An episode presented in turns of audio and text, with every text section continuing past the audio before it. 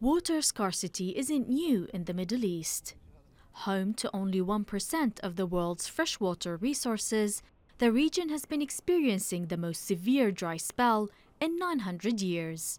But water mismanagement and conflict over shared water resources is escalating the problem, and it's having a devastating effect on the agriculture industry.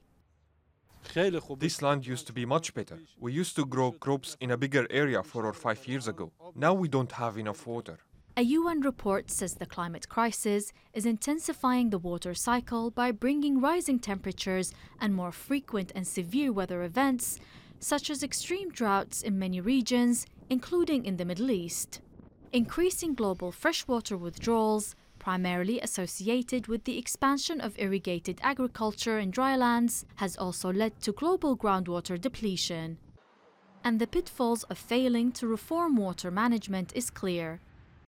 Iranians in the city of Isfahan have been protesting for weeks over a lack of clean drinking water.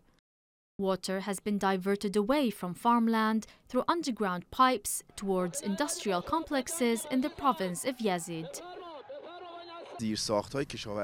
We have very poor agriculture infrastructure.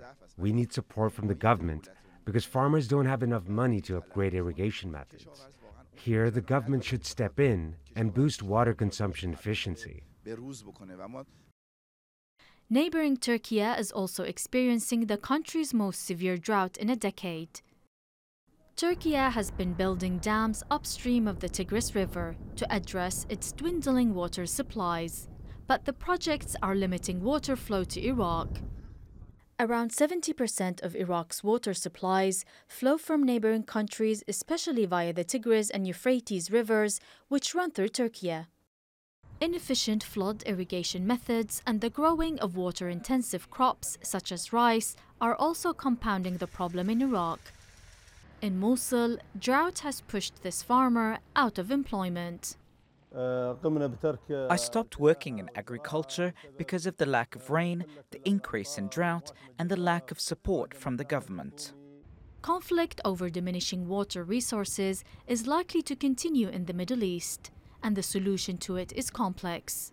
Good water governance, combined with advanced technologies and cooperation on shared resources, could offer a way out of this crisis, but appears unlikely anytime soon.